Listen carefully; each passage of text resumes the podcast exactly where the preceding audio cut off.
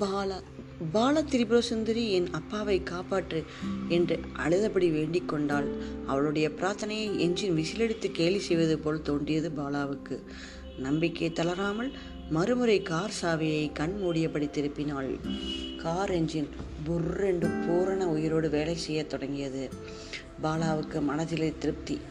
அதே சமயம் ரயில் engine car இருந்த இடத்தை நெருங்கியது. பாலா கிளச்சை ஆஃப் செய்துவிட்டு கியாரை சரி செய்ய போனாள். அந்த கியார் முதல் கியார் என்று புரியவில்லை. எந்த மா அந்த மாடல் காரை ஓட்டி அவளுக்கு பழக்கமில்லை. எதிரே பார்த்தால் கேட் சாத்தியப்படி இருந்தது. காரை சரி செய்யும் அவசரத்தில் கேட் மூடி இருப்பதை மறந்துவிட்டாள். இறங்கி போய் கேட்டை திறக்க முடியாது. ரயில் நூறு கெஜ் தூரத்தில் வந்து கொண்டு இருந்தது. குருட்டுத்தனமாக கியரை அடித்து கிளச்சை ரிலீஸ் செய்தல். ஆக்சிலேட்டரை அழுத்தினாள். கார் மேல நகர்ந்து எதிரே உள்ள கேட்டை இடித்தபடி சென்று நின்றது. பாலா கார் டிரைவிங் சீட்டில் அமர்ந்தபடி பின்புறம் திரும்பி பார்த்தால் தண்டவாளம் தெரியவில்லை. காரின் பின்புறம் தண்டவாளத்தை விட்டு ஓரளவு நகர்ந்து விட்டதா இல்லை தண்டவாளத்தை ஒட்டினார் போல் இருக்கிறதா என்ற சந்தேகம் ஏற்பட்டது. ஆனால் அதிக நேரம் அவள் சந்தேகப்படவில்லை. இரவு எக்ஸ்பிரஸ் தடதடவென்று அவளை தாண்டி சென்றது. ரயில் தொடர் சென்றதும் இறங்கி வந்து பார்த்தால் காரின் பின்புற டிக்கிக்கும் தண்டவாளத்துக்கும் ஒரு அடி தூரம் தான் இருந்தது சில அங்குலங்களில் கார் பிழைத்தது என்று புரிந்து கொண்டாள். அவள் உடல் பூராவும் வியர்த்திருந்தது. ஆபத்து நீங்கிய பின்பும் உடல் படபடவென்று அடித்தபடி இருந்தது. ஓடிப்போய் ரயில்வே லெவல் கிராசிங் கதவை திறந்தாள். காரில் ஏறிக்கொண்டாள். காரை மறுபடியும் ஸ்டார்ட் செய்தாள். இப்போது எந்தவித தடங்களும் இல்லாது கார் வேலை செய்தது. நீ முன் சீட்டில் சாய்ந்தபடி கிடந்தான். கண்கள் மூடியிருந்தன. அவனுடைய உதல்கள் மட்டும் ஒரு விதமாக சுழித்தன பாலாவுக்கு கோபம் வந்தது. அப்பா உங்களுக்காக ஒவ்வொரு நிமிஷமும் செத்து புழைத்து கொண்டிருக்கிறேன். நீங்கள் நிம்மதியாக சாய்ந்து கொண்டு உதட்ட சுழிக்கிறீர்களே என்று செல்லமாக தன் தந்தையை கடிந்து கொண்டாள். அவள் தந்தையின் கண்கள் மூடியபடி இருந்தன. அவனிடம் இருந்து எந்த பதிலும் இல்லை. அவள் காரை ஓட்டிச் சென்றாள். ரயில்வே கேட்டிலிருந்து சென்னை செல்லும் பாதையில் இரண்டு பர்லாங்கு தூரத்தில் ஒரு பெட்டிக்கடையின் பலகை மீது அமர்ந்தபடி மரியசோதியும் அவன் ஆட்களும் காத்திருந்தனர். ரயில் வண்டி காரில் மோதி சக்கரபாணி இறந்திருப்பான். பிறகு இரவு ரயில் எக்ஸ்பிரஸ் கேட்டிலேயே நிறுத்தப்பட்டிருக்கும். அரை மணி நேரத்தில் பரபரப்பு ஏற்பட்டிருக்கும். ரயில்வே போலீஸ் அதிகாரிகள் அந்த சாலையில் ஜீப்பிலோ மோட்டார் பைக்கிலோ செல்வார்கள் என்று காத்திருந்தார்கள் அவர்கள். ஆனால் அப்படி எதுவுமே நிகழவில்லை. இரவின் நிசப்தத்தில் எக்ஸ்பிரஸ் வண்டி ரயில்வே லெவல் கிராசிங்கை தடதடவென்று தாண்டிச் சென்ற சப்தம் மரிய சூசியின் காதுகளில் விழுந்தது. மரிய சூசைக்கு திகைப்பு ஏற்படுத்தது ஏற்பட்டது. அடுத்த ஐந்து நிமிடங்களில் அதே சாலையில் சக்கரபாணியின் கார் எந்தவித சேதமும் இல்லாமல் கடந்து சென்றது. அது அவனுக்கு அதிர்ச்சியை கொடுத்தது.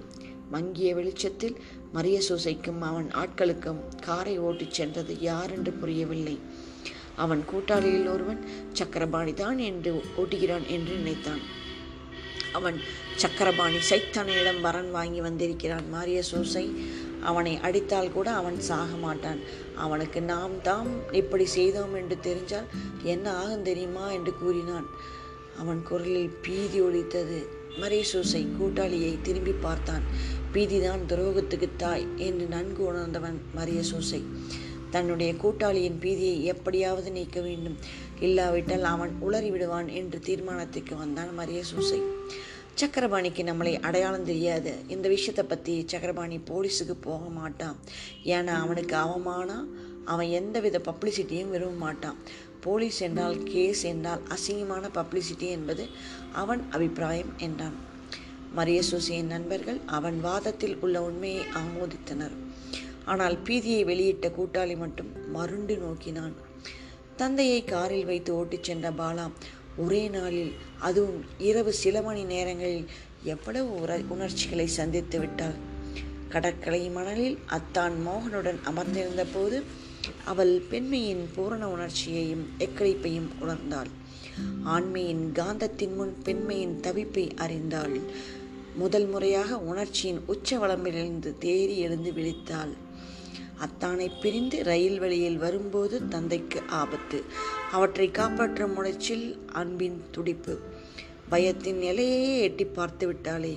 சில மாதங்களுக்கு முன்பு இம்மாதிரியான நிகழ்ச்சி நடக்கும் என்று அவள் கனவிலும் கூட நினைத்திருக்க மாட்டாள். ஆனால் இன்று அவைகளை நனவில் சமாளிக்க தனக்கு எங்கிருந்து வலிமை பிறந்தது என்று அதிசயித்தாள். உள்ளம் என்பது ஒரு ரப்பர். சந்தர்ப்பத்தின் தேவைக்கு தக்கபடி அது விரிந்து சுருங்கும் அமைப்புள்ளது என்பதை உணர்ந்தாள். ரங்கூனில் ஏற்பட்ட அதிர்ச்சியில் தாயின் சித்தமே பித்தமாகிவிட்டது. ஆனால் நாம் இம்மாதிரியான பயங்கர நெருக்கடியை சமாளித்து விட்டோமே? ஓர் உண்மை தெளிவாயிற்று. உடல் தோற்றத்தாலும் ஜாடையாலும் அவள் தாயை ஞாபகப்படுத்தினாலும் உள்ளத்தின் உறுதியை பொறுத்தவரையில் அப்பாவை கொண்டு பிறந்து விட்டோம் என்று நினைத்த பாலா தன் தந்தையை கவனித்தாள். அவள் தந்தை கார் ஓட்டத்தின் காரணமாக சரிந்ததால் அவன் முகன் அவள் தோல் மீது சாய்ந்திருந்தது. அடுத்த பிரச்சனை தந்தையை எப்படி வீட்டில் சேர்ப்பது? வீட்டிற்குள் காரை ஓட்டிச் செல்வது முடியாது.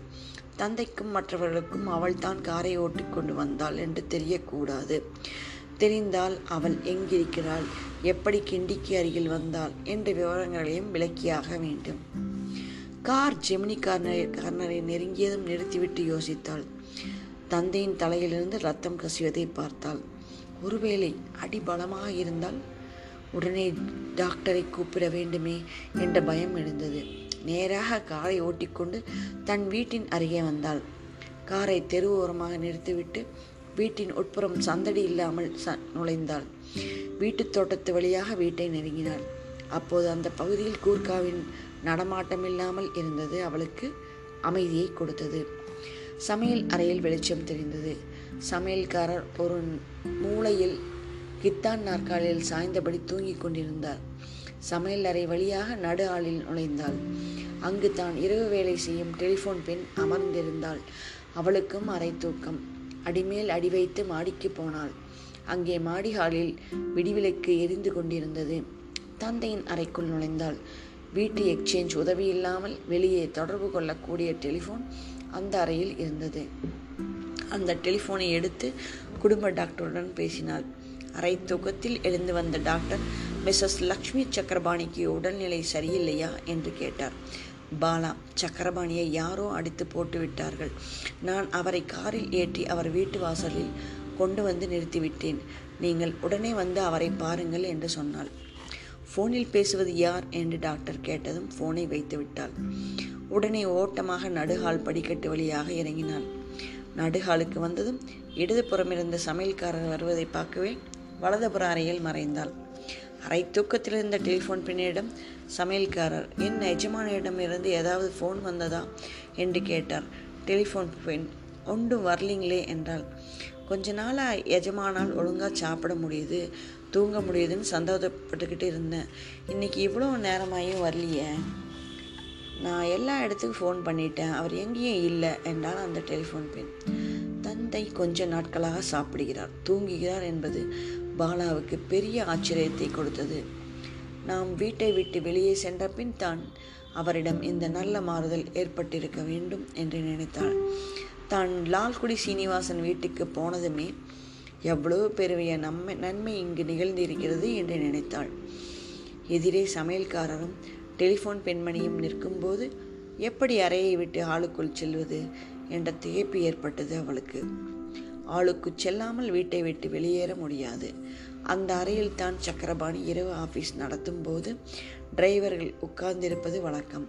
அடிக்கடி டீ குடித்து கொண்டு பொழுதுபோக சீட்டாடுவார்கள். திடீரென்று சக்கரபாணி காரை எடுத்து போய் யாரையாவது அழைத்து வரச் சொல்லுவான் என்பதற்காக காத்திருப்பார்கள். இப்போது அந்த அறை காலியாக இருந்ததிலிருந்து பயங்கரமான இரவு உத்தியோகத்திலிருந்து சிப்பந்திகளுக்கு விடுதலை கிடைத்து விட்டது என்று தெரிந்தது. திடீரென்று யாராவது அந்த அறைக்குள் வந்துவிட்டால் என்ன செய்வது என்று நினைத்தால் பாலா. ஓரத்தில் போடப்பட்டிருந்த நாடாக்கட்டிலின் அடியில் ஒளிந்து கொள்ளலாம். இல்லாவிட்டால் கதவோர பீரோவின் பின்புறம் போய் நிற்கலாம். இவ்வாறெல்லாம் தன் மனதுக்குள் எண்ணிக்கொண்டாள். ஆள் கதவு திறந்தது. டாக்டரும் அவர் டிரைவரும் தந்தையை தூக்கியபடி ஹாலுக்குள் நுழைந்தனர். சமையல்காரர் எஜமான் என்று அலறியபடி ஓடி வந்தார். டாக்டர் ஒன்றும் பதறாதீங்க. அவருக்கு ஆபத்து ஒன்றும் இல்லை. சூடாய் ஆர்லிக்ஸ் கொண்டு வாங்க என்றார். சமையல்காரர் ஓடினார் சமையல் அறைக்கு. அறையின் கதவோரத்தின் வழியாக பாலா ஹாலை பார்த்தாள். டாக்டர் தோல் பையிலிருந்து ஊசியை எடுத்து அதில் மருந்தை நிரப்பி சக்கரபாணியின் புஜத்தில் ஊசியை போட்டார். சில வினாடிகளில் சக்கரபாணிக்கு ஞாபகம் வந்தது. ஞாபகம் வந்ததும் சக்கரபாணி கூறிய வார்த்தைகள் இதுதான். நான் இங்கே எப்படி வந்தேன்? கிண்டி ஸ்டேஷனுக்கு பின்னாடி என்னை ஒரு கூட்டம் சூழ்ந்து அடிச்சிட்டாங்க. கண் விழித்து பார்த்தேன். ஏதோ ரயில்வே லைனில் காரை நிறுத்தியதான் ஞாபகம் என்றான். டாக்டரோட ஃபோன் பெண் ஃபோன் செய்த விவரத்தை கூறினார். சக்கரவாணி பெண்ணா ஒரு பெண்ணா என்னை காப்பாற்றி வீடு வந்து சேர்த்தா யார் அந்த பெண்ணு? அந்த என்று கேட்டான். அந்த கேள்வியை நான் கேட்டேன். அந்த பெண்ணை ஒன்றும் சொல்லாமல் டெலிஃபோனை வைத்து விட்டாள். சமையல்காரர் கொண்டு வந்த ஆர்லிக்ஸை குடித்தான் சக்கரபாணி. டாக்டரின் தோலை பிடித்தபடி மாடிக்கு ஏறும்போது திடீரென்ற படிக்கட்டின் உச்சியிலிருந்து பாலா பாலா கண்ணு! என்ற குரல் கேட்டது. அந்த குரலை கேட்டதும் பாலா அதிர்ச்சி அடைந்தாள். சக்கரபாணியும் அதிர்ச்சி அடைந்தான். ஏனென்றால் அது லட்சுமியின் குரல். லட்சுமி அவள் அடைக்கப்பட்டிருக்கும் அறையிலிருந்து கீழ் கீழ்கட்டருகில் இதுநாள் வரை வந்தது கிடையாது. சக்கரபாணி ஆத்திரத்துடன் நர்ஸுகள் எங்கே? தூங்குகிறார்களா? லட்சுமி பாலா இங்கே இல்லை. ஊருக்கு போயிருக்கிறாள் என்றான். இல்லை நீங்கள் பொய் சொல்கிற சொல்கிறீங்க என் பாலக்கண்ணு இந்த வீட்டில் தான் இருக்கிறா. நான் அவளை பார்த்தேன் என்றாள் லட்சுமி. பாலா நடுக்கமுற்றாள். பாலா இங்கே இல்லை லட்சுமி. அவன் இந்த ஊர்லேயே இல்லை. மறுபடியும் சொல்கிறேன் என்று சக்கரபாணி கூறவே லக்ஷ்மி ஒருவித திடமான பிடிவாதத்துடன் நான் என் குழந்தைய பார்த்தேன். என் கண்ணால் பார்த்தது பொய்யா? அவளுக்கு தலையில் பூ வச்சு பின்னி ரொம்ப நாளாகுது. அதுக்கு தான் சீப்பு எடுத்துகிட்டு வந்திருக்கிறேன். என் குழந்தைக்கு நான் தலைவாரி ஜட பின்ன போகிறேன் என்றபடி படிக்கட்டுகளில் இறங்கினாள். சக்கரபாணியும் டாக்டரும் அவளை பிடித்து நிறுத்தினர். என் பெண்ணை நான் பார்க்கணும். என்னை யாரும் தடுக்காதீங்க. என்று படிக்கட்டுகளில் வேகமாக இறங்கி ஓடினாள். சக்கரபாணி அப்படியே சாய்ந்தபடி நின்றான். ஹாலின் அடுத்த அறையில் நின்ற பாலாவுக்கு தாயின் குரல் தெளிவாக கேட்டது.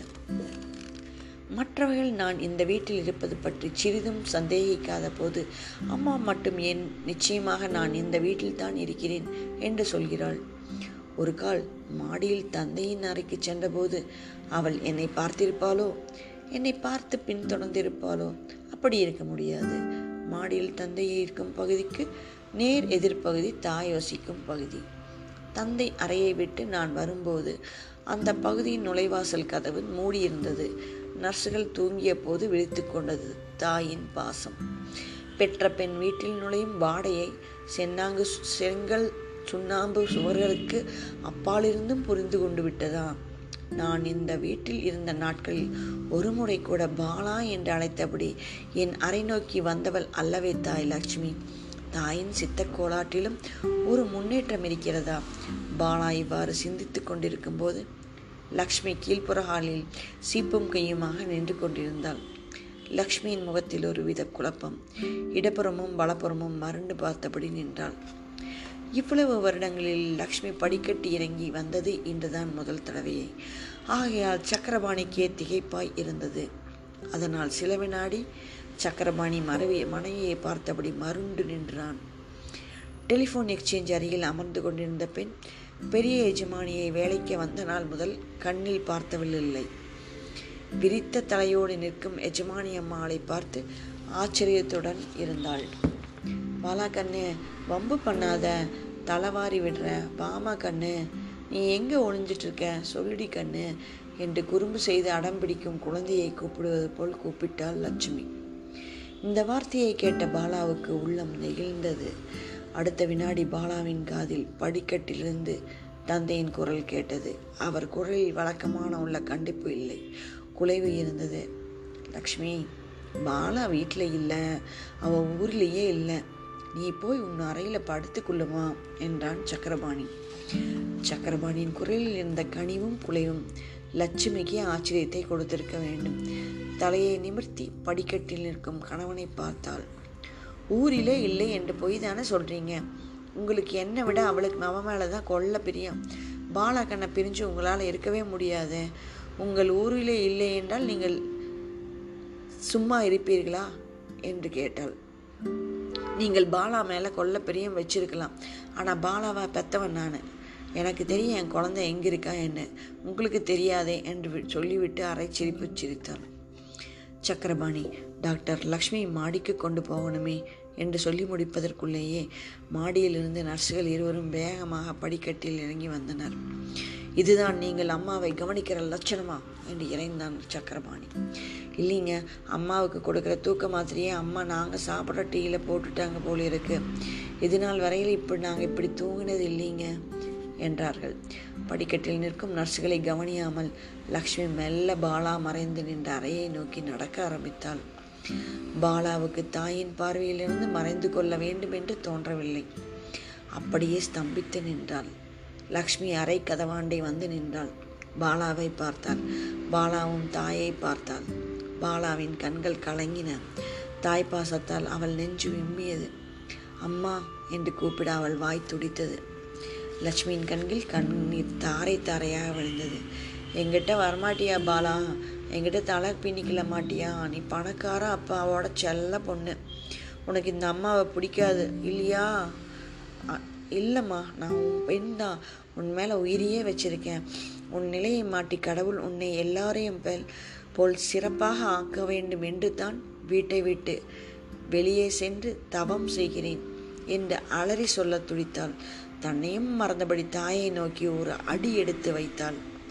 லட்சுமி மகிழ்ச்சியோடு வா கண்ணு வா என்று இரண்டு கைகளையும் பிரித்து தன் மகளை அழைத்தாள். அடுத்த வினாடி தடதடவென்று நர்சுகள் படிக்கட்டில் இறங்கி வரும் சப்தம் கேட்டது. பாலா சுய உணர்வுக்கு வந்தாள். நின்ற இடத்திலிருந்து ஓடி பீரோவின் பின்புறம் மறைந்து கொண்டாள். நர்ஸ்கள் இருவரும் லக்ஷ்மியை நெருங்கினர். லக்ஷ்மி பாலா இருந்த அறைக்குள் நுழையும் முன்பே நர்ஸுகள் அவள் கைகளை பிடித்து கொண்டனர். அவள் சில வினாடிகள் திரும்பினாள். பிறகு பேசாமல் ஓய்ந்து அடங்கி நர்ஸுகளை பின்தொடர்ந்தாள். சக்கரபாணி திகைத்து பார்த்து நின்று கொண்டிருந்தான். நர்சுகள் லட்சுமியின் இருபுறமும் அவள் கைகளை பற்றியபடி அவளை படிக்கட்டில் இழுத்து வந்தனர். நடு படிக்கட்டில் நின்று கொண்டிருந்த சக்கரபாணியை நெருங்கியதும் லக்ஷ்மி நின்று ஒரு முறை சக்கரபாணியை வெறுப்புடன் பார்த்தாள். என் குழந்தையிட நான் போகிறத தடுக்க இரண்டு பேரா? உங்களை சொல்லி என்ன? என் பெண்ணையே என்னை பார்த்து பயந்து ஓடிப்போய் ஒளிந்து கொண்டாளே என்று வருத்தத்துடன் தெரிவித்துவிட்டு சக்கரபாணியின் முகத்தில் இருந்த காயத்தை கவனித்தாள். லட்சுமியின் முகத்தில் தோன்றிய வெறுப்பு மாறி கனிவு தோன்றியது. பாவம் உங்களுக்கு காயம் பட்டு விட்டதா உங்களை யார் அடித்தார்கள்? என்று கண் கலங்கியபடி சக்கரபாணியை பார்த்தாள். இத்தனை வருடங்களில் லக்ஷ்மி சக்கரபாணியை பயத்தோடு பார்த்திருக்கிறாள் வெறுப்போடு பார்த்திருக்கிறாள் என்று தான் கனிவோடு அவனை பார்த்தாள். சக்கரபாணிக்கு அவனையும் அறியாமல் நெஞ்சு இலகியது. லட்சுமி போய் படுத்துக்கொள் என்றான். நீங்களும் வாங்க. நான் தனியாக இந்த நர்ஸுகளோடு போக மாட்டேன். சக்கரவாணி லட்சுமியின் கரத்தை பிடித்தபடி நடந்தான். டாக்டர் விடை பெற்று கொண்டு வெளியேறினார். டெலிஃபோன் பெண்ணும் டெலிஃபோன் எக்ஸ்சேஞ்ச் அருகில் போட்டிருந்த சாய்வு நாள் கரையில் சாய்ந்தாள். பாலா மறைவிடத்திலிருந்து மெல்ல அடிமேல் அடி வைத்து வந்தாள். வந்து சமையல் அறை வழியே வெளி செல்ல பயமாக இருந்தது. படிக்கட்டின் பின்புறம் தோட்டத்துக்கு செல்ல வழி இருந்தது. அந்த வழியே மெல்ல தோட்டத்தினுள் நுழைந்தாள் பயத்தாலும் குழப்பத்தாலும் வியர்த்து போயிருந்த அவள் உடல் மீது இரவின் குளிர்ந்த மின்காற்று வீசியது பாலாவுக்கு இன்பமாக இருந்தது. அந்த தோட்டத்திலேயே புல்தரையில் படுத்து விடலாமா என்று தோன்றியது. லால்குடி சீனிவாசன் வீட்டுக்கு உடனே செல்ல வேண்டும் என்று தோண்டவே மெல்ல விக்கெட் கேட்டுக்கு வெளியே செல்ல அடியெடுத்து வைத்தாள். விக்கெட் கேட்டை நெருங்கியதும் மேல் பான்களி பால்கனியிலிருந்து பேசும் குரல் கேட்டது. பேசும் குரலிடையே முனங்கல் அலையின் குரலும் கேட்டது. கேட் அருகில் நின்றபடி பாலா தலை நிமிர்ந்து பார்த்தாள். பால்கனியில் அவள் தந்தை நின்றிருந்தார். அவர் தோல் மீது சாய்ந்தபடி அவள் தாய் விசித்து விசித்து அழுது கொண்டிருந்தாள். என்னை நர்ஸுகளோடு தனியாக விட்டுட்டு போயிடாதீங்க. அவங்க என்னை திட்டுவாங்க. நீங்கள் என்னோடவே இருங்க என்று அழுது கொண்டிருந்தாள். அழக லட்சுமி உன்னை ஒரு நாள் தனியாக விட மாட்டேன் என்று அப்பா சொல்வதை கேட்டு மகிழ்ந்தாள். பாலாவை ஏதாவது சொன்னீங்களா? அவள் ஏன் பீரோ பின்னாடி போய் ஒளிஞ்சுக்கிட்டா? என்று விளக்கம் கேட்டாள் லக்ஷ்மி. பாலா இந்த வீட்டில் இல்லை லக்ஷ்மி. மீன் பிரமலில் நீ ஏதோ ஏதோ பேசுகிற இல்லை குழந்தைய ஆள் பக்கத்து ரூமில் பார்த்தனே. அவள் என்னை பார்த்து பயந்துட்டாளே. நீங்கள் அவளை வேத வேதனைப்படும்படியாக மிரட்டினீங்களா? சக்கரபாணி தன்னையும் மறந்தான். வேதனை மிகுந்த குரலில் நான் பாலாவை மிரட்டுவேனா? அவளை வேதனைப்படுத்துவேனா? என்ன லக்ஷ்மி? அவளல்லவா என்னை வேதனையை ஆழ்த்திட்டு போயிட்டா? என்று தன்னையும் மறந்தபடி சொன்னான். தந்தை தாயை அணைத்தபடி ஆறுதல் சொல்லும் காட்சி இன்றுதான் பாலா பார்த்தாள். இந்த இன்பக் காட்சியை காணத்தான் தந்தையின் உயிரை காப்போட்டினோமோ என்ற மகிழ்ச்சியுடன் நினைத்தாள். இன்னும் அதிக நேரம் பார்த்தால் கண் பட்டுவிடும் என்று பயந்தாள். வெளியே செல்ல விக்கெட் கேட்டை திறந்தாள். அது பூட்டு போடப்பட்டிருப்பதை உணர்ந்தாள். ஒரு வினாடி என்ன செய்வது என்று புரியாமல் விழித்தாள். அருகிலுள்ள மரத்தில் ஏறினாள். அதன் ஒரு கிளை வழியாக காம்பவுண்ட் சுவற்றில் குதிக்க ஆயத்தமானால் அப்பப்பா நம் சொந்த வீட்டில் நுழைவதை விட அதை விட்டு வெளியே செல்ல எவ்வளவு கஷ்டம் என்று நினைத்தாள். மறுபடியும் பால்கனியை திரும்பி பார்த்தாள். அவள் தந்தை அவள் தாயின் தலையை ஓர் இளம் காதலன் தன் காதலியின் தலையை கோதுவது போல் தோன்றியது. லக்ஷ்மி மகிழ்ச்சியோடு சக்கரபாணியின் முகத்தை பார்த்தாள். பாலாவுக்கு வெக்கமாக இருந்தது. பொத்தென்று மரத்திலிருந்து காம்பவுண்ட் சுவரில் குதித்தாள். காம்பவுண்டு சுவரிலிருந்து தரையில் குதித்தாள். அடுத்த வினாடி தந்தையின் இரக்கமற்ற கம்பீரமான குரல் உரைத்தது. யாரடா அது தோட்டத்தில்? டே கூர்க்கா நீ தூங்குகிறாயா? அதைத் தொடர்ந்து மழி ஒடித்தது. டிரைவர்கள் கூர்க்காக்கள் நாலு மூளையும் ஓடும் சத்தம் கேட்டது. தந்தை சில வினாடிகளுக்கு அம்மாவோடு தன் சுய சித்தத்தை இழந்து சாதாரண மனிதராக இருந்ததை சுவரிலிருந்து குவித்து சத்தம் செய்து கெடுத்து விட்டோமே. அப்படியே மரக்கிளையில் இருந்திருந்தால் அவர் இன்னும் சில நிமிடங்கள் இளைஞராக இருந்திருப்பார். அம்மாவும் பல வருடங்களாக இழந்திருந்த இன்பத்தையும் ஆதரவையும் அடைந்திருப்பாளோ என்று தன்னையே நொந்து கொண்டான். இனிமேலும் அங்கிருந்தால் தன்னை பார்த்து விடுவார்கள் என்று வேகமாக நடக்க ஆரம்பித்தாள். ஒரு மணி நேரம் ஓயாமல் நடந்து உடல் களைத்து லால்குடி சீனிவாசன் வீட்டுக்கு வந்தாள். எல்லோரும் நிம்மதியாக தூங்கிக் கொண்டிருந்தனர். பயத்தோடு கதவை தட்டினாள். கதவு திறந்தது. குருமூர்த்தியின் மனைவி அன்னபூர்ணி நின்று கொண்டிருந்தாள். அன்னபூர்ணி அன்போடு என்ன சுமதி இவ்வளவு நேரம்? சத்தமில்லாமல் போய் படுத்துக்கொள். எனக்கு தெரியும் நீ பத்தரை மாற்று தங்கம் என்று கமலா உன்னை பற்றி கண்டபடி பேசிக் கொண்டிருந்தாள். கொஞ்சம் சீக்கிரம் வரக்கூடாதா சுமதி? என்று கிசுகிசு என்று கேட்டான். விளக்கு போடாமல் மெல்ல நடந்து சமையல் அறையை அடுத்துள்ள அறையில் பாலா நுழைந்தாள். அங்கிருந்த பாயில் படுத்து கொண்டாள். உடனே தூக்கம் அவள் கண்களை பற்றியது. விடுந்து எட்டு மணி ஆனது கூட பாலாவுக்கு தெரியவில்லை. கண் திறந்ததும் சம்பளம் இல்லாமல் வேலை செய்கிற லட்சணம் பார்த்தாயா? ராத்திரி எங்கேயோ போயிட்டு வந்திருக்கிறா. என்ன தொடர்போ என்னமோ இன்னமும் தூங்குகிறாள். நம்ம வீட்டு கௌரவத்தை கவனிக்க வேண்டாமா? என்று கமலா ஏளனமாக பேசுவது பாலாவின் காதுகளில் விழுந்தது. அதைத் தொடர்ந்து குருமூர்த்தியின் குரல் கேட்டது. கமலா வாயை மூடிக்கொண்டு உன் வேலையை கவனி. நீ ராத்திரி பத்து மணிக்கு சினிமா பார்த்துட்டு வந்தாய். சுமதி பன்னிரெண்டு மணிக்கு வந்தாள். அந்த பெண்ணை பார்த்தால் தப்பாக தெரியல. அவளை பற்றி பேசினா உன் வாய் புழுத்து போயிடும் என்று சொன்னான். பாலா தன்னை பற்றி சர்ச்சை முடியும் வரையில் தூங்குவது போல் பாசாங்க செய்து படுத்திருப்போம் என்று தீர்மானித்தாள். ஆனால் அதற்கும் வழிவிடாமல் ரகு ஓடி வந்தான். சுமதி சித்தி இந்த பாலா பாடம் படித்து கதை சொல்லுங்க என்று சொல்லி எழுப்பினான். ரகு கொடுத்த பாடப்புக்கத்தில் பாபரின் கதை இருந்தது. அவர் ஆப்கானிஸ்தானத்திலிருந்து வந்து இந்தியாவில் மகாலய சாம்ராஜ்யத்தை ஸ்தாபித்த விவரங்கள் அதில் இருந்தன முடிவில் பாபர் சக்கரவர்த்தியின் மகனுக்கு உடல்நலை குறைவு ஏற்படுவரும் பாபரால் அதை பொறுக்க முடியவில்லை. தன் தான் பெற்ற மகன் நலிவுற்று இறப்பதை அவரால் நினைக்கவும் முடியவில்லை. சாக வேண்டிய பருவத்தில் நான் இருக்க வாழ வேண்டிய பருவத்தில் இருக்கும் என் மகன் மண்ணை விட்டு மறைவதா? என்று அவர் ஏங்கினார். அரண்மனை மருத்துவர்கள் மகன் வாழமாட்டான் என்று உறுதி குறைவை பாபர் ஆண்டவனை நோக்கி திரும்பினார். ஆண்டவனிடம் மானசீகமாக ஒரு ஒப்பந்தம் வைத்து கொண்டான்.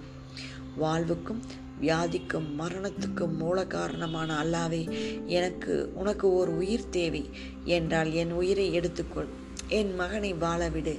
அவன் நோயை எனக்கு தா. என் வலிமையை அவனுக்கு அழித்துவிடு என்று அல்லாவிடம் பேரம் பேசினார் என்று கதையை பாலா உருக்கமான முறையில் படித்து காட்டினாள் அரசுரிமைக்காக மகன் தந்தையையும் தந்தை மகனையும் கொள்ளும் சூழ்நிலை மலிந்திருந்த காலத்தில் தந்தை மகன் அன்புக்கு சிறந்த எடுத்துக்காட்டாக அமைந்திருந்தது பாபரின் கதை. குழந்தைகள் ரகுவும் சுகுவும் இந்த மனித பண்பு நிறைந்த கதையை கேட்டு உருகிவிட்டனர். பாலா கதையை மேலும் தொடர்ந்து படித்து காட்டினான்.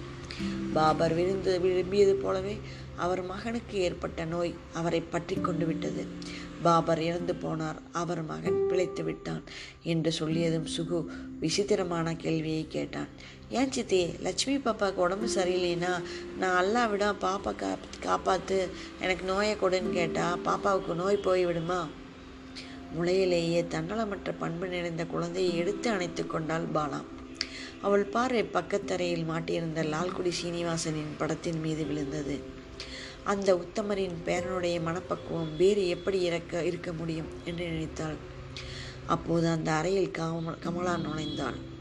அவள் முகத்தில் ஒரு விதமான வெறுப்பின் குறி தெரிந்தது. என்ன சுமதியே வெள்ளிக்கிழமை ப்ரோக்ராம்? ராத்திரி பூரா ஆகி மறுநாள் சனிக்கிழமை விடியிற வரையிலும் இருந்திருக்கும் போல இருக்கிறது. எங்கெங்கே போன? யார் யாரை பார்த்த? சொல்ல முடியுமா? என்று குத்தலாக கேட்டாள் இந்த வார்த்தைகளை பாலாவால் பொறுக்க முடியவில்லை. வேண்டியவர்களை பார்க்க போயிருந்தேன். அப்புறம் பீச்சுக்கு போயிருந்தேன். அங்கே கொஞ்ச நேரம் ஒரு படகின் பக்கம் உட்கார்ந்திருந்தேன். அங்கே என்ன என்ன விஸ்திரமான காட்சிகளை பார்த்தேன் தெரியுமா? கமலா பாலாவையே விரைத்து பார்த்தாள். கமலாவின் முகத்தில் குழப்பமும் வெக்கமும் படர்ந்தன. தன்னையும் மறந்தபடி பட படகின் அருகிலா? என்று பதற்றத்துடன் கேட்டாள். ஏன்? படகின் மூலையில் உட்காரக்கூடாதா? பதிலுக்கு பாலா கேட்டாள். கமலாவால் அதற்கு மேல் ஒன்றும் பேச முடியவில்லை. அவள் அலமாரியில் இருந்த புத்தகங்களை எடுத்துக்கொண்டு வேகமாக நடந்தாள். அவள் பதட்டமாக நகரும்போது அவள் கையிலிருந்து விழுந்த சில்க் கைக்குட்டையை கூட கமலா கவனிக்கவில்லை. கமலா சென்றதும் பாலா அந்த கைக்குட்டையை எடுத்து பார்த்தாள்.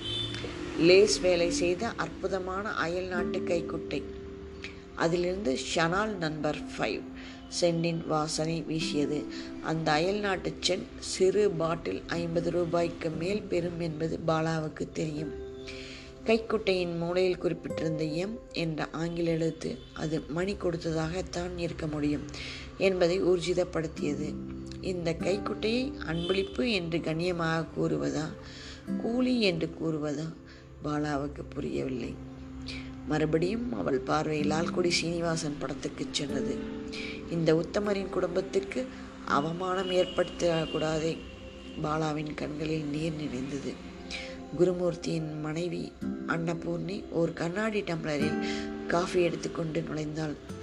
சுமதி களைத்து போய் தூங்கிக் கொண்டிருந்தாய். அதனால் உன்னை எழுப்பவில்லை. பரவாயில்லை. காஃபி சாப்பிட்டுவிட்டு அப்புறம் மற்ற வேலையை கவனி. என்று ஒரு சகோதரியின் பரிவோடு காஃபியை கொடுத்தாள். அன்னம் பாலாவின் வெளியோரத்தில் தழும்பிய நின்ற கண்ணீரை கவனித்து விட்டாள். என்னம்மா சுமதி கமலா ஏதாவது பட்டுனுனை சொல்லிட்டாளா? அவ சுபாவமே அப்படித்தான். சுகு தன் தாயின் கேள்விக்கு பதிலளித்தான். அது இல்லைம்மா சுமதி சித்தி பாபர் கதையை எங்ககிட்ட படித்து காட்டினாங்க. அதை கேட்டு எங்களுக்கு அழுகையே வந்துடுது.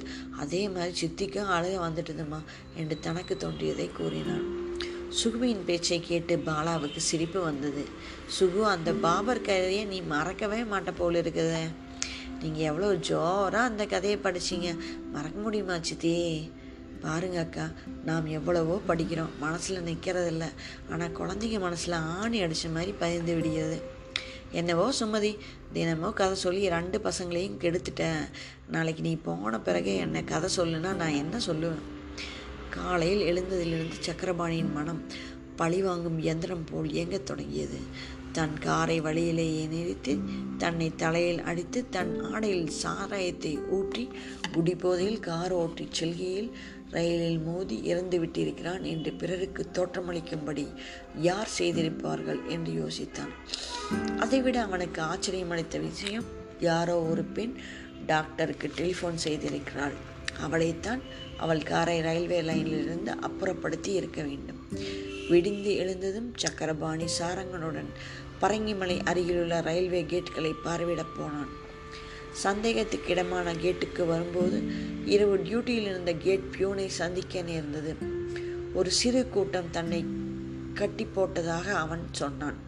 ஒரு பெண் காரை நகர்த்த முயற்சி செய்ததையும் சொன்னான். ரயில் சர்ச் லைட் வெளிச்சத்தில் அந்த பெண் காரை நகர்த்த முயன்றதை பார்த்த விவரம் தெரிவித்தான் எனக்கு விரோதிகள் இருப்பதில் ஆச்சரியமில்லை. ஆனால் என்னை காப்பாற்ற ஒரு பெண் பாடுபட்டாள் என்பதுதான் ஆச்சரியமாக இருக்கிறது. என்னை கட்டி போட்டவனின் அடையாளம் தெரியுமா? என்று கேட்டான்.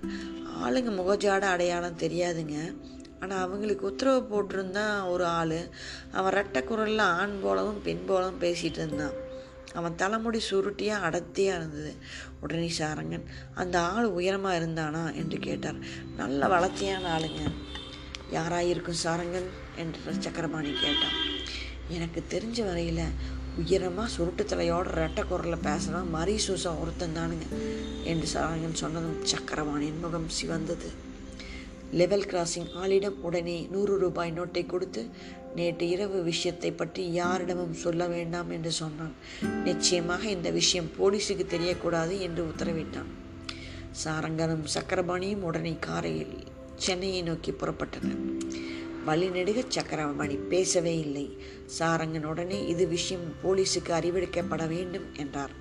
இந்த விஷயம் போலீஸுக்கோ அல்லது பத்திரிகைகளுக்கோ செல்லக்கூடாது. அந்த மாதிரி விளம்பரம் நமக்கு கூடாது. மரிய சூசைக்கு தக்க தண்டனையை தானே நிறைவேற்றப் போகிறேன். அந்த திட்டத்தின் ஒவ்வொரு அங்கமும் எனக்கு இன்பம் தரப்போகிறது. சாரங்கனுக்கு புரியவில்லை. சாரங்கா நீ எந்த விதமான சந்தேகத்தையும் காட்டாமல் சிரித்து பேசி மரிய சூசையை பின்புற வழியை நம்ம ஆஃபீஸுக்கு கூட்டிகிட்டு வா. அவனிடம் நான் மிகவும் பயப்படுவதாகவும் அவன் தயவை நான் நாடுவதாகவும் அதுக்காக நான் எவ்வளோ தொகை வேணாலும் கொடுப்பதாகவும் சொல்லு என்று சொல்லி சாரங்கனையை அனுப்பினான். பிறகு தனித்தனியே ஆள் அனுப்பி மற்ற தொழிலாளர் தலைவர்களையும் மரிய சூசைக்கு தெரியாமல் ஆபீஸுக்கு அழைத்து வந்து பக்கத்தரையில் அமர வைத்தான். மரிய சூசையின் மனைவி பணத்தாசை பிடித்தவள் என்று தெரிந்ததும் அவளையும் மரிய சூசையிடம் அழைத்து வரச் சொன்னான். மரிய சூசை வருவதற்கு முன்பே அவன் கூட்டாளிகளிடம் முதல் நாள் இரவு விபத்து பற்றி கேட்டான். அவர்கள் வாய் திறந்து ஒன்றும் பேசவில்லை. மரிய சூசையை காட்டிக் கொடுக்கவும் இல்லை. உங்கள் உறுதி உங்கள் தலைவனுக்கு இருக்கிறதா என்று பார்ப்போம் என்று சொல்லிவிட்டு தன் ஆபீஸ் அறைக்கு வந்தான். அங்கு மரிய சூசியும் அவன் மனையும் காத்திருந்தனர். சக்கரபாணி திட்டப்பணி மணி அழுத்தவே. சக்கரபாணிக்கு வேண்டிய ஒரு ஆபீஸ் சித்தம் சிப்பந்தி. போலீஸ் உடை அணிந்து உள்ளே நுழைந்தான். போலீஸ் அதிகாரி உள்ளே நுழைந்ததை பார்த்ததும் மரிய சூசை கதி கலங்கினான். அவனை விட மரிய சூசையின் மனைவிதான் நடுங்கினாள் என்னங்க? முதலாளி பணம் கொடுப்பார்னு சொல்லி சாரங்க ஐயா கூட்டிகிட்டு வந்தார். நீங்கள் போலீஸை கூட்டிகிட்டு வர்றீங்க என்றாள். போலீஸ் வந்தால் என்ன பயமா என்று சம்பமாக மனதில் தோன்றிய பயத்தை மறைத்தபடி பேசினான் மரிய சூசை. சக்கரபாணி சிரித்தான். உனக்கு பணம் உண்டு. உன் கூட்டாளிகளுக்காக போலீஸ் வந்திருக்கிறார். இதோ பார் பத்தாயிரம் ரூபாய் பணம். நேற்று இரவு என்னை கொல்ல முயற்சித்த சதி விவரம் இந்த காகிதத்தில் எழுதியிருக்கிறது. அந்த சதியில் பங்கு கொண்டவர்களின் பெயர்களை மட்டும் நீ அந்த காகிதத்தில் எழுத வேண்டும். எழுதினால் உனக்கு பணம் உண்டு. உன் மீது கேஸும் தொடர மாட்டேன். அவர்கள் பெயரை எழுத தவறினால் நீ மட்டும் அந்த குற்றத்துக்காக சிறை செல்ல வேண்டும் என்றான். மரிய சூசியின் மனைவியின் பார்வை பணத்தை ஆவலுடன் பார்த்தது. மரிய சூசியை மட்டும் அமைதியாக நீங்கள் சொல்வது பொய் உங்களை கொல்ல யாரும் சதி செய்யலை என்றான். Railway level crossing gate keeper உன்னை அடையாளம் கண்டு சொல்லிவிட்டான். என்ன இன்ஸ்பெக்டர் அவன் வாக்குமூலத்தை சொல்லுங்க என்று இன்ஸ்பெக்டருடைய இருந்த குமாஸ்தாவை கேட்டான். குமாஸ்தா தோல் பையிலிருந்து சக்கரபாணி சொல்லிக் கொடுத்தபடி ஒரு பேப்பரை எடுத்து பின்வரும் வரிகளை படித்தான். என்னை கட்டி போட்ட கூட்டத்தின் தலைவன் உயரமானவன். சுருட்டை தலையன் இரட்டை குரலில் உத்தரவுகள் கொடுத்தான். அவனை அருகில் இருந்தவன் சூசை என்று அழைத்தான் என்று வாக்குமூலத்தை படிப்பது போல் படித்தான். மரிய சூசை உண்மையிலேயே குழம்பி போய்விட்டான். லெவல் கிராசிங் கேட் கீப்பரை கட்டி போடும்போது தன்னை யாரும் சூசை என்று கூப்பிடவே இல்லை என்ற விஷயமே அவனை மற அவனுக்கு மறந்து போய்விட்டது. சூசையின் மனைவி அப்போவே சொன்னேன் கேட்டிங்களா? இந்த வம்பெல்லாம் வேண்டாம். இப்போ மாட்டிக்கிட்டீங்களா? ரங்கன் மாணிக்கமெல்லாம் தப்பிச்சிட்டாங்க. நீங்கள் ஜெயிலுக்கு போக போகிறீங்க என்றாள் உன் கணவனுக்கு ஜெ உன் கணவனுக்கு ஜெயிலுக்கு போக வேண்டாம். அது மட்டும் இல்லை பத்தாயிரம் ரூபாயும் கிடைக்கும். இந்த சதியில் பங்கு கொண்டவர்கள் பெயரை மட்டும் குறிப்பிட்டால் போதும் என்று சூசையின் மனைவியிடம் சொன்னான் சக்கரபாணி. சூசையின் மனைவி அவர்களின் பெயரை காயத்தில் எழுதி கொடுக்கும்படி கணவனிடம் கூச்சலிட்டாள். சூசை வேறு வகை தெரியாமல் பெயர்களை எழுதினான். அவன் மனைவியிடம் பணம் கொடுக்கப்பட்டது அதே சமயத்தில் அறைக்கதவு திறந்தது. சூசையின் கூட்டாளிகள் அறையில் நுழைந்தனர். சூசை மனைவியின் கையில் கட்டு கட்டாக நோட்டுகள் இருப்பதையும் சூசை குனிந்து பெயர்கள் எழுதுவதையும் பார்த்தனர்.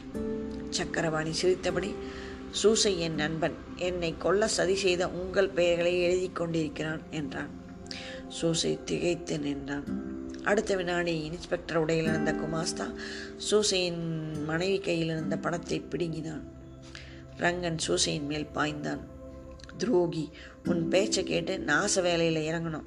நீ எங்களையே காட்டி கொடுக்குறியா?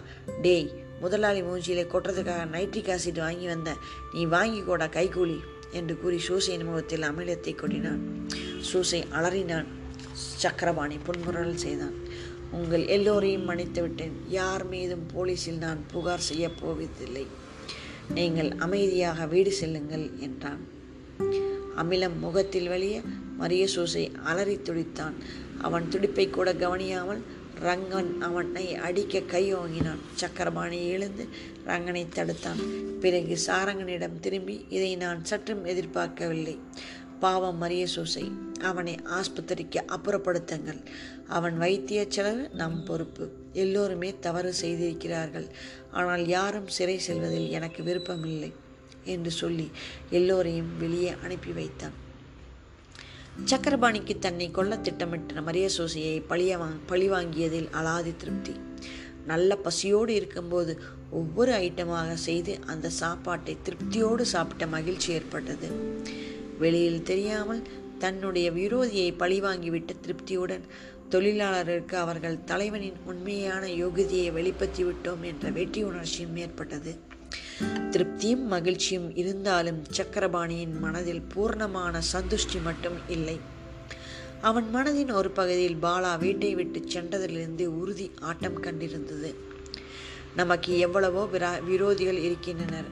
அவர்கள் என் உயிருக்கு என் அந்தஸ்துக்கு முடிவு தேடலாம். அந்த முயற்சியில் மரிய சூசை தோற்பது போல் தோற்காமல் வெற்றியும் அடையலாம் என்ற பய உணர்ச்சி லேச்சாக ஏற்பட்டது. யாரோ ஒரு பெண் சமயத்தில் வந்து அவனை காப்பாற்றுகிறாவிட்டால் அவன் கதை அந்த லெவன்த் கிளாஸிங்கிலேயே முடிந்திருக்க வேண்டியது தான் இம்மாதிரி அதிர்ஷ்டம் ஒரு முறை ஏற்படலாம். பல முறை ஏற்பட நியாயமில்லை என்பதை சக்கரபாணி உணராமல் இல்லை. அவனை காப்பாற்றியவள் யார்? வாழ்வின் ஆரம்பத்தில் அவனே ரயில் வண்டியிலிருந்து குதித்து வாழ்வை முடிக்கப் போகும்போதே அவனை காப்பாற்ற லால்குடி சீனிவாசன் தோண்டினார் தோல்வியாக முடிந்திருக்க வேண்டிய அவன் வாழ்வை வெற்றி முனை நோக்கி திருப்பிவிட்டார். ஆனால் அவர் வாழ்வு வெற்றி அடையாமல் தோல்வியிலேயே முடிந்தது. இப்போது ஒரு பெண் தோண்டி அவனுக்கு உயிர் பிச்சை அளித்திருக்கிறாள். அந்த பெண்ணுக்கு கார் ஓட்ட தெரிந்திருக்கிறது. அவனுக்கு ஆபத்தான நிலையில் பதட்டமில்லாமல் காரை நகர்த்தி சமாளிக்கும் சாமர்த்தியம் இருந்திருக்கிறது. யாரோ ஒருவனாகிய என்னை ஏன் அவள் காப்பாற்ற வேண்டும்? என் மீது ஏன் அக்கறை ஏற்பட வேண்டும்? என்று சிந்தித்தான் சக்கரபாணி. இதேபோல் வேறு ஒரு நபர் இரவு வேளையில் லெவல் கிராசிங்கில் ஒரு கார் கிடந்தால் அவன் தன் வேலையை மறந்து அந்த நபரை காப்பாற்ற ஒரு சிறு விரலை அசைத்திருப்பானா? என்ற கேள்வி தன்னைத்தானே கேட்டுக்கொண்டான். அந்த காரில் அவன் மனைவியோ பாலாவோ இருந்திருந்தால் அவன் நிச்சயமாக பாசத்தின் காரணமாக தன் உயிரை கொடுத்தாவது அந்த காரை நகர்த்த முயற்சியிருப்பார்கள். சிந்திக்கும் போதே அவனுக்கு ஒரு பெரிய சந்தேகம் ஏற்பட்டது. சக்கரபாணி யோசித்தான். அவனை காப்பாற்றிய பெண்ணுக்கு அவன் வீடு இருக்கும் இடம் தெரிந்திருக்கிறது. அவனுடைய டாக்டரின் ஃபோன் நம்பர் தெரிந்திருக்கிறது. அவள் அவன் பார்வையின் முன்பு வரக்கூட தயங்கி இருக்கிறாள் வேறு எந்த பெண்ணாக இருந்தாலும் அவனை காப்பாற்றி வீடு சேர்த்த காரணத்துக்காக சன்மானம் எதிர்பார்த்திருப்பாள். ஒரு செல்வந்தரின் உயிரை காப்பாற்றியதற்கு பெருமைப்பட்டிருப்பாள். ஆனால் இந்த மர்ம பெண் அவன் பார்வை முன்பு வருவதற்கே தயங்கி இருக்கிறாள் ஒருவேளை அவனை காப்பாற்றியது பாலாவாக இருக்குமோ? மற்றவர்கள் முன்பு பாலா ஊரில் இல்லை என்று தம்பட்டம் அடித்தாலும் சக்கரபாணிக்கு அவள் சென்னையில் தான் எங்கோ இருக்கிறாள் என்பது நன்றாக தெரியும். அவள் சென்னை நகர எல்லைக்கு அப்பால் இரவு வேளையில் ரயில்வே பாதையில் வர காரணம் என்னவாக இருக்க முடியும் என்று சிந்தித்தான். பாலா வீட்டை விட்டு போனதற்கே காரணம் புரியவில்லை. காலாவின் செயல்களுக்கு காரணம் எப்படி சொல்ல முடியும்? என்று தன்னைத்தானே தேற்றிக்கொண்டான் அடுத்த வினாடி பாலா உண்மையிலேயே சாமர்த்தியசாலிதான் என்று நினைத்தான். இரவின் தனிமையில் இரவி எக்ஸ்பிரஸ் நெருங்கும் போது அவள் காரை நகர்த்தி என்னை வீடு சேர்த்திருக்க வேண்டுமென்றால் அவளுக்கு என் மீது எவ்வளவு அன்பு இருக்க வேண்டும்? நினைக்கவே அவனுக்கு பெருமையாக இருந்தது. அவன் மனைவி லக்ஷ்மி பாலா வீட்டில் இருப்பதாக திரும்ப திரும்ப சொன்னதும் அவன் ஞாபகத்துக்கு வந்தது. செத்த தெளிவுள்ள எனக்கும் டாக்டருக்கும் தெரியாத ஒரு விஷயம் சித்தம் குழம்பிய மனைவிக்கு புரிந்திருக்கிறது. அவள் ஒரு பைத்தியம் என்று கருதி அன்று அவள் வார்த்தைகளை செவிசாய்க்கவில்லையே என்று வருந்தினான். பாலாவை உடனே பார்க்க வேண்டும் என்று துடித்தான்.